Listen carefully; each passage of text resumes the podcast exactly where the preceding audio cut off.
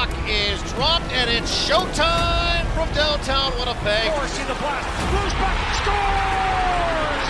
Shankly wires it, scores! What a stop by Hellebuyck! Kyle Connor, Jets go bang, bang, bang! Welcome to Ground Control, the official podcast of the Winnipeg Jets. Well, we've reached a milestone. Podcast number 150 for Ground Control, obviously the official oh. podcast of the Winnipeg Jets. And you have to bring in a couple of all star broadcasters for this one Paul Edmonds, Jamie Thomas of 680 CJOB. We have another all star to open the podcast talking about, gentlemen, and that's uh, that's Connor Hellebuyck, voted in by the fans uh, just uh, three weeks after Josh Morrissey was named uh, to the All Star game. Uh, well deserved for Hellebuyck. Obviously, it's going to be his third time going there. Um, he's been sensational and near the league lead in a number of categories this season. Jamie, what has stood out about the 2020 Vezina winner, the guy who's been a finalist for that trophy as well, and just another strong season from him so far? Well, I think now we're getting into a pattern here. So we'll expect Connor Hellebuyck to be going to the All Star game in 2024. So we're at 18, 20, 22, 24. So we could just pencil them in uh, every other year of this one. But uh, in all seriousness, uh, clearly the Jets are not where they are without Connor Hellebuyck returning to his Vezina Trophy form. Um, just seems like he's in another league right now. Um, just the saves that he's making he's made the Jets penalty kill where it is today, which was before last night, second in the NHL. Um, it's it's just a testament to him locking things down, and you know we can't say he's not here too without the the opportunities, those grade A scoring chances, uh, minimizing this year as compared to last year. So he's he's been everything the Jets have needed and then some, and uh, a well deserved honor for him to be going to Florida to join Josh Morrissey he seems really excited about it too, which is good. He was kind of getting in on some of the uh, the promotional videos to to vote and, yeah. and all that kind of stuff too. So that was uh, that's really cool. So good for him to be able to be joining Josh Morrissey at the All Star festivities. Uh, over the course of the road trip, Jets are two and two, but some milestones over this road trip uh, as well. Uh, Kyle Connor hits 400 points. Nikolai Ehlers now most uh, most goals by a Danish NHL player at 168.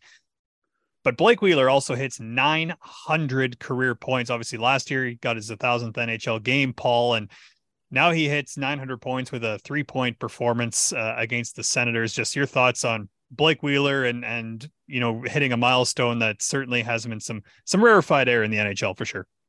Well, when you think about it, I mean, he's now at as the time that we do this, 901 points. So it's 99 points to go after he came up with a point in the game against the Philadelphia Flyers and a win. And you know, a thousand games, a thousand points, or we've got to think and believe that he's going to get there. I mean, on the pace that he's been at for the last handful of years, that's a great career. It just really is. And I start to wonder about whether he might be worthy of a Hall of Fame acknowledgement. So he's not there yet, but it's something that I think that we should kind of bring into the conversation because with each passing point in game, he gets a little closer. Will that be solidified if you want a Stanley Cup? Yeah, for sure. I think that you've got to consider that. But Blake, knowing Blake, and we all do because we've covered him for many years, is not about personal milestones. I think that he does certainly enjoy them quietly, privately, and might even more when his career is done. But we had him on the air after the first period in that Philly game. And he was asked the question as to whether he would trade all of those points in for one other thing. And he said, Is that rhetorical? And we know what that is. you know, it's at this point of his career. These are the kinds of things when you get to these milestones, guys, that these older players they they think that there's some value in them but right now it's all about winning for them and winning the top prize in the National Hockey League and that's the Stanley Cup when you get to 900 or 950 or 1000 points you'll reflect on those in retirement and say boy i had a really good career. But this is a bridge to getting to 1000 points and that is a milestone that not many guys get to. That is a mark that not many national hockey league players get to. When he gets there and we presume again he will it will be an elite company that blake wheeler is talked about with a lot of other names. And if he can kind of put the icing on the cake with the cherry on top and a Stanley Cup victory for the Winnipeg Jets in this year or the remaining year of his contract, which is next year on the term. Um, I think that uh, you've got a pretty uh, special player. He already is, uh, but he doesn't like to talk about it a lot. But 900 is pretty significant in my books and everybody else's across the National Hockey League. 100% uh, agree. Jamie mentioned the Jets are two and two on the season long uh, five game road trip that they're on here. Uh, a couple of questions coming out of that. Um, first off, what has stood out on this road trip? And number two, are you going to remember how to drive a vehicle after spending the last week on planes and buses and not having to drive whatsoever because it is snowing here in Winnipeg while you two are in uh, Nashville ahead of the finale tomorrow? Yeah, just look out uh, Winnipeggers when I get back on Wednesday because if the roads are bad, I have I'll have no clue what I'm doing. So license plate the, number is yeah, and the blue the blue Volkswagen Jetta or else the Ford white truck. Uh, look out for that. Um, listen, I think that what stood out the most is you missed they missed out on a chance to get you know kind of started off slow with the with the with the Montreal Canadian games deserved a better fate outside of five minutes against the Toronto Maple Leafs and then kind of really got their game back intact by the time they played the Ottawa Senators. And then I don't think you can really judge much from the game against Philadelphia because Philadelphia was playing their fifth game in seven nights. The Jets were playing their third and four. It looked like two teams just trying to get things done in the third period. But to me, they've they've locked things down again uh, defensively. They've played a lot better on their own end and are starting to look more like the team that Rick Bowness wants to see um, night in and night out. Being that being hard to play against, they were very hard and they frustrated the heck out of the Ottawa Senators. And then the the game against the Flyers, the place they never win in. So um, they figured out how to win a game where their special teams wasn't there. So they again, it's another road trip where we're looking at it going. They've won different ways um, and then they can cl- clear, clearly clean, clean, things up in, in, Nashville after a day off here in Nashville today. They're hoping they're a little bit fresh to close it out. So they've won different ways. They've returned. They've returned the way that R- Rick Bowness wants them to play, being tough to play against. So uh, again, another road trip where you got a little bit of everything from this hockey team as they try and lock things down and get close to first place before the All Star break and the and the player break as well. David Rittich has seemingly been the cure for all the yeah ails of playing in Pennsylvania for the Winnipeg Jets. Perfect in Pennsylvania. there we go. Uh, he's won uh, each of his last three starts, four of his last five. So big shout out to him as well as we talked a little bit about goaltending off the start. Jamie, uh, you talked to Colby Armstrong, played 476 games in the NHL, 209 points, been parts of three seasons with the Atlanta Thrashers, now an analyst with Sportsnet, among many other duties. Uh, what stood out to you about that one, and uh, what can people look forward to in this conversation? Well, first off, he kept mentioning he's Winnipeg Jet alumni, so, so and uh, we, we had to let him down on that one. So he's not quite in that category. Just you know what? I was looking. I know Colby a little bit from my time at Sportsnet, and uh, very humorous, very funny guy. Um, but you know, he had some great comments about Brian Little um, Toby Enstrom. So he had played with some guys that Jets fans are familiar with from their early days of the, of the Jets coming back to Winnipeg. Uh, had a great has a great story at the end about missing a rookie dinner when he was uh, one of the rookie dinners when he was with Toronto. He had an injury. That's not the funny part; is what happened afterwards. So there's lots to look, lots to listen to here. He's got some great insight on the Jets as well because he is an analyst with the Pittsburgh Penguins broadcast. Says has some strong thoughts on why the Jets will be successful this year as well. Shop where the players shop. Jets Gear and TrueNorthShop.com are your authentic team stores. Make sure to stock up on all your favorite Winnipeg Jets and Manitoba Moose merchandise today. Visit one of the five Jets Gear locations or shop online at TrueNorthShop.com. Hi, this is Adam Lowry, and you're listening to Ground Control, the official podcast of the Winnipeg Jets. Colby, you just had the uh, we just saw the Winnipeg Jets recently in Pittsburgh when they faced the Penguins. Just a quick thought on the Jets and, and the big step that they've taken this year as compared to last year. Um, I got to work between the benches for that game. Yes, you did. Um, you look good, by the way. Thank you, thank you. I yeah, loved yeah. it. I loved it down there. It feels like I'm actually playing again. You know, plus plus four plus thirty to forty pounds. Yeah, yeah. Playing it. But no, hey, no one's keeping track. No one's keeping counting. track. Yeah, yeah. Who looks counting? at these things nowadays? Yeah, but I, I honestly, I, I, I was, I was so impressed. Honestly, covering the Pens this year, and obviously watching a lot of hockey, but they're probably the best team I've seen come in there. They're probably the best team I've seen that game. I mean, they're buttoned up. and they played the night before in Buffalo, remember, right? And they didn't they weren't too happy with their game and still won the game, got outshot badly. And uh, but from I think unheralded decor, you know, like mm-hmm. Norris Norrisy gets all the chatter, right? but um, I thought they all played and look really well. They're all involved. They all seem to have this like you know team confidence and being involved offensively whether it is Morrissey or others like mm-hmm. there's just and and and then defensively they're they're they're pretty stiff team to play against like when they're on it they're right on top of you and then the thing that really jumped out to me is the depth of the lineup as well um and the size mm-hmm. the size like they can bully people they can kind of play it any way you want which is kind of scary right when you have the skill too like their power play is is dangerous like they have that ability, but their depth and size through the lineup, like I was like Stenlund came over six five, Lowry. I was like, oh my, I, I, I, was like the smallest guy on their bed. It was like me and Sam Gagner. I'm like, what's up, dude? Like, we can we can hang, we can hang out, Sam. yeah, you mean Perfetti, Perfetti, Ehlers, and and Gagner. Everyone else is a monster on that team, which is which really is, I think, a big factor to have. I think they're they're a scary team, and I and and then you, I did Hellebuyck didn't even play that game. Yeah, know? and I mean, scary. You you've been you've covered the game a long time, played it a long time. There's all these stories, all teams that are supposed to do well and they don't, but immediately yeah. the next season the light slip, switches on again. That's that's just pro hockey, right?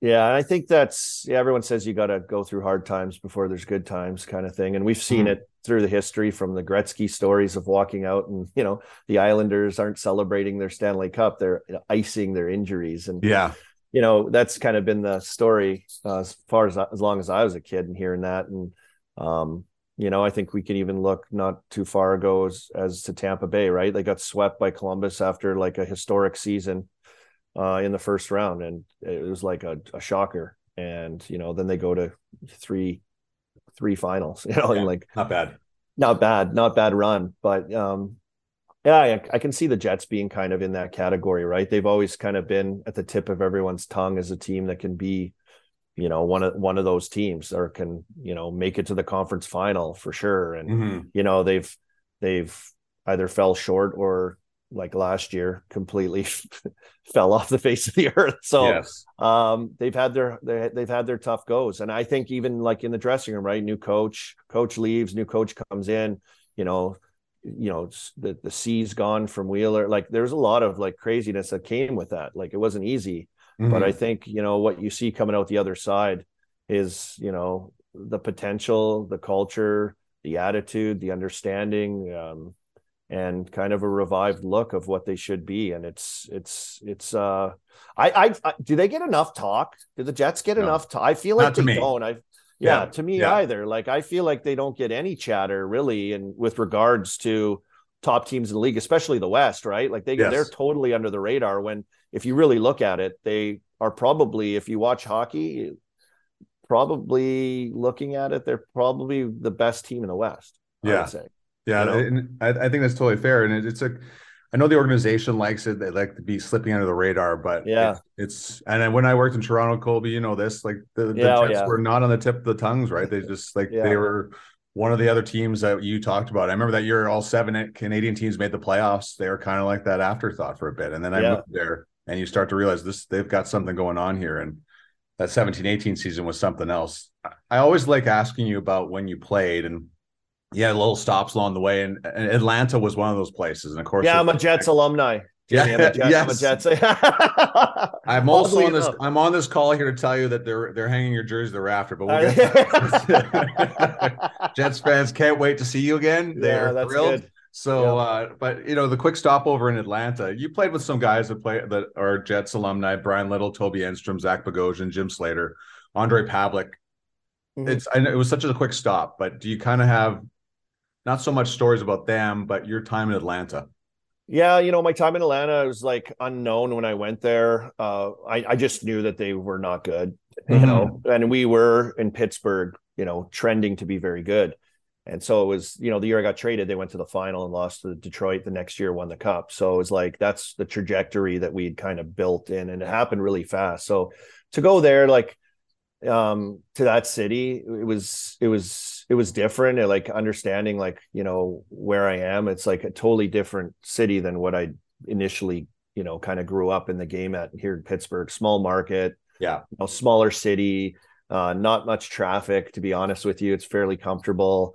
Uh, and then I get there and it's like a log jam on an eight lane highway. And it's like, where, how is this happening? Like I was in the big city kind of thing, you know? And, but I, I found to love it. I got married there. I had two kids there, mm-hmm. uh, born, two kids born there. Uh, I still have friends that I'm in contact with and go on vacations with at times and, and with their kids and families. It's, uh, it's a special place for me. It was, I wished hockey could have really worked out there a lot better. I think it's like, strange. I always say this like I never met anyone when talking to them, maybe like one or two. Sorry, I shouldn't say never. But yeah. most of the people I am like they're not from Atlanta. Like no one's from Atlanta that was there. So it made for like a strange sports scene because you know, just hockey and for example, like we go play like the, the Red Wings are in town, like the, the whole like everyone was coming to watch Detroit because they were all lived in Atlanta for work. So there's yeah. all like a tra- it's very transplant work city and and people are from other places and have allegiances so i think it was it was tough in that sense sports wise to kind of attract people to like switch over to the swirly bird and come on down to come down to blue land and cheer on the thrashers you know what i mean so um i wish it worked out better but you know going back to winnipeg and when the team finally left and you know when i when i was in montreal going in going in there to play in there and stuff too yes. in toronto was like so cool. It was loud. It was like the way it's supposed to be. It was like, you know, tight. They're right on top of you. And um, it was like, man, I wonder what the guys that played in Atlanta now that moved all the way over there are like, holy smokes, this is wild. Man, you're from Saskatchewan, so you kind of yeah. understand how excited the city of Winnipeg and the province of Manitoba was when the Jets moved there, and then you come there with the Canadians. So like they're speaking of places that are full, half full of the other team's fans. Like you, yeah, there's that whole experience. So as a guy from a, a prairie province, understanding how important hockey was to this province of Saskatchewan, what you must have had kind of like a, a good feeling when Atlanta moved to Winnipeg. Yeah, like I think it's important, right? Like I grew up with like the Saskatoon Blades. I'm thinking that's like the NHL and like mm-hmm. going to a Oilers or Flames game at the time because the Jets had moved when I was kind of at a different, like a little older like that was like crazy if i ever I, I, didn't go to my first nhl game until i was like 15 years old or 16 and my aunt had tickets because she worked for nelson lumber and lloydminster remember when they had like you know yes. the 18 lloydminster people that owned the team and so she was like the secretary at nelson lumber and she got tickets to go so i got to go see like wayne gretzky one of my first games ever was to go see wayne gretzky play his final game in edmonton which was crazy. Like they were chanting Walter Gretzky. Yeah. Like it was like so cool. Like I couldn't believe I was at an NHL game and I got to go to a game at the Saddledome with my grandfather and watch Eric Lindros when he came in with the with the Flyers. That was I think my first game I ever went to was in Calgary um around 14 15 years old. So it was it was seemed so far away. So, you know, I grew up with like you know all most of my buddies are like Oilers fans and you know fl- a few Flames fans, Canucks fans. Yeah um, and you know, Winnipeg's what eight hours down the road. It's like another stop that just kind of missed our generation because the team left and moved. So I think it's good that it's that close. I have another option for people in Saskatchewan. We don't have a team, man. We don't have a team. So there's a lot of people scattered all over the place that are fans of certain teams. And um, it's probably, I'm sure Winnipeg is catching on again and and back in people's blood in in Saskatoon and in Saskatchewan. It was good. Yeah, because you, you, saw the the turnout in Regina for the the Heritage. Yeah, like yeah, that's awesome. The Jets and you know it's great because the options weren't there for Jets fans Jets fans before, so there was. Uh, you always wondered were there more Jets fan or sorry Flames or Oilers fans in Saskatchewan? That yeah. was the conversation for a little while, but it was a great turnout by by your home province. Um, just when you think of the importance of that and I know you don't, it was such a quick time, but Brian Little was such a quiet guy. Was he quiet yeah. as a young player? He was 20 he was. 21 when he played with you in Atlanta. So just wondered if that kind of, you know, when you're a young player, quiet anyways, was he even more quiet at that point? Yeah, I love Brian Little. And you know what? He came in and he just was like almost like a savvy veteran from the start. Yeah. He was really quiet. He just did his job. He prepared himself. He, uh, he cared, you know, mm. he's, he's a good teammate um he's just quiet guy in general not just like in, his preparation he just did his thing too but you know just a really savvy smart player and then and then on top of it he could quietly like produce like crazy you know like he was he was just a really good player and um, like I remember playing with him and it's a funny story. Like Brian Little, you know, like his name, and and we had Slava Kozlov, the old grizzled, grumpy, old school Russian player, and he would yell. He, he thought he was funny, and he had like a dad G, like, "Hey, Brian Small, Brian Small." He'd say it like all the time, and Lit, Litz would sit in the corner. He they put him in the corner. He had like the best seat. He sat in the corner by himself. No one touched him.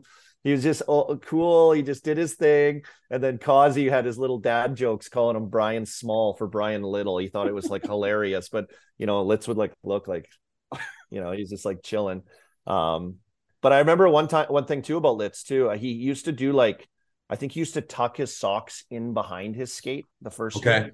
Okay. And, I, and and then the next year he came back and he had the socks uh, or, or on top of the skate, like fully around the skate, like right, you know, like Malkin or for example, or guys that do that. And then he had like a he lit it up that year. I think he had like 30, 30 goals or something. And it's like it's because he did like the Malkin untuck move. I swear to God with Brian Little, but I think yeah. obviously a tra- like an accident that took his career away. Can you imagine if the Jets had him in the lineup still and what he would mean to the team and um, just how solid he is and two way game. He's like those guys don't grow on trees, you know. So you know it's, it's sad to see. I still keep in touch with him minimally, but uh, mm. a really, really, really good dude and a great teammate. And um, yeah, we're we're we're both Jets alumni, you know. That's right. Well, you guys, you guys stick together that way. Uh, Toby Enstrom, also another guy, very quiet. Yeah. So like, I'm I'm hitting you with the quiet guys right now. So just... yeah, Toby was awesome though. Like Toby is like one of the reasons why I, at the end of my career, I went to play in Sweden. You know, you know, Jonas Gustavsson, the monster, the goaltender in Toronto, uh, Carl Gunnarsson, and then uh, you know, previous to that, when I was in Atlanta, was was Toby Enstrom, and he's just such a good dude. Like those guys are just so like um, you know, I think left such a great impression on me as people and teammates and um, just got along with them so well. Toby had a little wild side to him. He liked to kick it up a little bit he on the did. side. Oh yeah, and he come I, out. You know what? You grow. Do you remember this when you're growing up? Your mom told you always stay away from the quiet guys. So yeah. but Toby's so nice. It's hard to stay away from him, right? But yeah, he's he's a beauty. He ended up actually staying at my place for a while. I think he was in the middle of moving houses, and so he ended up living with me a little bit. So we had we had we had some fun uh, hanging out with him. But yeah, a quiet guy, but just a great person, a great teammate, and um, kind of nasty with like weird style, like a long stick, little defenseman, shifty, and you know he had some good years. He's one of our best defensemen in Atlanta when I was there too. So um, yeah, that, that that's why I went to Sweden pretty much, just because like those those three guys mm-hmm. are just such good guys. I'm like, if I'm going over there, if I'm if I'm done and I'm going mm-hmm. over there, I'll go to Sweden just because they they're like such good people that they left such a good impression that like I have to go to that place, you know, if I'm yeah. gonna play. So it was because of those guys. Toby left an impression on me. Uh, Jim Slater, I've heard legendary stories about yeah. how frugal he is. Was he? Oh, yeah. See, I love how I say frugal, and people, everybody yeah, yeah. I talk to. That's the one of my favorite parts about talking to alumni is the legendary stories you get. And yeah. as soon as you say one word, to do with one person, everybody knows what I'm talking about. Yeah, well, he's heart and soul. He couldn't cut the cord from college, that's for sure. I think is he still back? Is he back there now? I think he's like working where he went to college. it's really funny. uh, little T Rex arms on him that were just ripped. He could just work out like a machine. Um, but truly a guy that like really cared and was a, like a hardworking, all around great teammate that did a lot of the grunt work. Like he could hit, he'd fight, he could kill penalties, he blocked shots, and he did it every day. And regardless if he played five minutes or 12 minutes, he was there with energy. So just like a, you know, a, obviously a guy that lasted a really long time, right? Like he's mm. a guy that that hung around. He he was fast. He took care of himself. You know, he he he was in great shape, like really good shape. So maybe it's because he didn't eat because he's frugal. So he was he was shredded. You know. So even then he would hold because you know I'm sure as much money as guys make in the National Hockey League, you, you can't take away how they've been brought up. So yeah, imagine you've yeah. seen some legendary ways of guys keeping their not spending their money. Of course, those guys are going to buy new cars, new houses yeah. for everybody. There's got to be those guys that keep their money. Well, like, the big And the big thing is with in the NHL with guys is like they, you know, there's like a side deals. They call it side. Oh, side deals. You got a side deal, hey bud. Like it's kind of a way of saying like you're cheap. Why don't you just go buy it on your own? Why are you getting a dealership to give you a car? Or, you know, you have this like relationship and you're kind of a spokesman for the dealership, but they give you the car for the year. It's like just buy the car, dude. Like, what are you doing? So there's a way like inside the room with the side deals that guys would carve carve other guys um for now we're something. in the room listeners yeah. we're inside the dressing right now so yeah it's kind of funny how it works out so you know if you if you got went and did something like uh signing somewhere there's a side thing here side thing there you're going to hear about it the next day a little bit i always enjoy one of the other things i enjoy about going on the road with the team is the the autograph seekers so do did yeah. were there any tactics that you guys would have for sidney crosby for instance to oh. keep him away from the throngs of of people well, yeah, he was on like another another world. I almost yeah. got in a fight one time with this with an autograph guy in Philadelphia, and then like shocking. Yeah, shocking Philly. Wow, surprise. But they got they're not allowed to like come in the hotel unless you're a guest of the hotel. Well, he was like pretending to dine. Well, he actually bought a burger, but he was like after Sid's autograph, you know. But we I recognized him. I knew who he was, and I and and like we kind of said like, dude, like what are you doing? And like security was on him, and he like slammed his burger on the ground, and he like he was really like touchdown. Angry. Yeah, like to- Gronk spiked his burger. like he had enough. Like the jig was up. We got you, you know. And and uh, he was really upset. So then later we went to dinner. I remember, and I and and we I don't know where we went, like some steakhouse somewhere, but we were gonna walk there from the hotel and like I was like hiding behind Eric Cairns. like he's like you know six seven, like one of the toughest guys in the league, and uh, just a great guy. Because I was scared this like guy was gonna pop out like try to shank me with a knife or something. Because like he was that upset. He was that upset. It was it was wild. But I used to love I used to love that scene with Sid. It was cool. Like you know taking like the elevator down like the service elevator at a hotel down to like this parkade where there's like a cab there so we can get to the game instead of going out the front door, especially in Canada, you know? Yeah. when Sid goes to some of those cities in Canada, especially out west, um, you don't get there too often or get to see him. So those, that was, that, that was pretty interesting. I felt like I was like hanging out with like, like a rock star or something a little bit. Cause it was like, uh, this isn't normal. you, you, you, could put on the sunglasses and the dark jacket. You yeah. Could, yeah. You could be Sid's detail. Yeah, that was like the old story of Doug Gilmour. Didn't he used to take like the subway or like the uh you know to games and he'd wear a Gilmour jersey with like a disguise, and then no one no one thought it was Doug Gilmour. And there's no way Doug Gilmour's on the subway right yeah, now. Yeah, wearing his own jersey with like a hat pulled down and a mustache or something. See, something. that that is, that is a veteran move in itself. Yeah. Uh, yeah. One last one. I love asking questions about this, but how about rookie dinners? You got a classic rookie dinner story or the credit card the credit card game, anything like that. Where oh, God, just, you're putting me on this one now. Don't worry, I'll cut it out if it's not any good. I'm trying to think about any of the rookie dinners that were like a standout. I missed a rookie dinner once because I had a I had a scratch cornea, which I was pissed about. I wasn't allowed to leave my room. Okay, so that's a good story. I got sucker punched in Atlanta. I went back to Atlanta with the Leafs, and I got sucker punched, kind of by like Ben Eager, but it scratched like I thought I was going to die. Like I, it was that bad. If anyone's had a scratch cornea, yeah, it was horrible. I I couldn't sleep at night. Like I thought my head was going to explode. Like my eye was killing. Like if air touched my eye, I was like, oh, I was like, just end me now. I just wanted it to be over. And then I got like these numbing drops they put in my eye on the flight because we were flying from there to L.A. And there's so pressure then yeah, like, I like I couldn't deal. I was like, I was like, oh, and then every like 10 minutes, I'd be like, Stewie, to like the trainer, and he'd come and have these like little drops he'd put in my eye, like, oh my God. Oh my God. It's like I'm fighting for my life with a scratched cornea. So I went right to an eye doctor there. He looked at my eye, saw it. I had to wear an eye patch like a pirate. Yeah. Like, for like three days. My eye healed fairly quick. I don't think I missed a game, but I missed rookie party due to that, which I was really pissed about. Did, in LA now, too. Did you get razzed a lot with the patch on and the and the crying every ten minutes? There's actually the a, there's actually a hilarious thing. I did get razzed. Like I think people generally felt sorry for me because I was like yeah. in so so much pain. But I was at the practice rink in LA and I wasn't skating because I had a pirate patch on my eye. It wasn't a pirate patch. It was like a white piece of gauze taped to my face. Yeah. So we're in LA. So I remember Mike Komisarek had these big, like awesome, like Hollywood sunglasses, like designer cool, cool thing and like I, I was like the media wanted to talk to me because the guy that punched me was Ben Eager. I think he got like four or five games for it. It was like a hefty suspension. But you know, I came out at the practice rink in LA and I had the glasses on to cover like the gauze patch on my eye just yes. to like think it would be like a joke, you know. And I remember Jim Ralph, he asked me, he's like, So, Army, are the uh, rumors true about you and Madonna? it was just like such a funny Hollywood question with my sunglasses on. I was dying. I thought that was the first question I got. I was in LA with these stupid glasses with a patch on my eye, thinking I'm cool. And he goes with the whole Hollywood uh, kind of TMZ yeah. question. It was it was it was hilarious. okay, so you have to do me a favor. Do you have a photo of that by chance?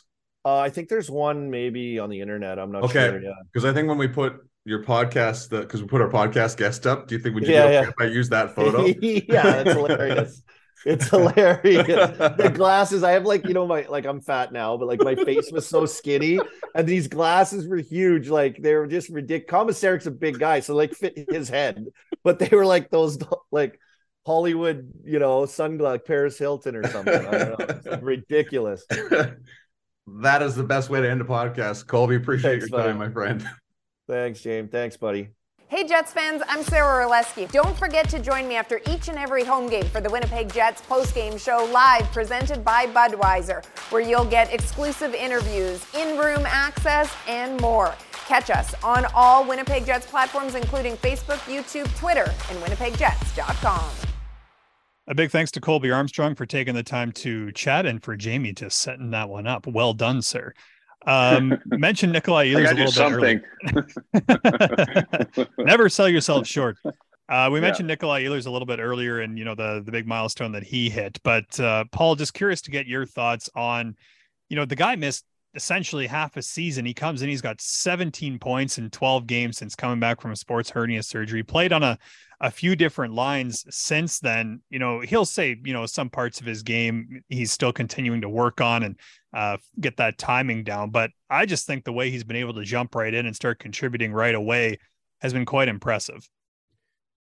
Well, I mean, it was kind of funny based on becoming the all-time leading scorer for Danish-born players. It was funny because the players on his team the other day were kibitzing with him, calling him the the Danish Gretzky, right?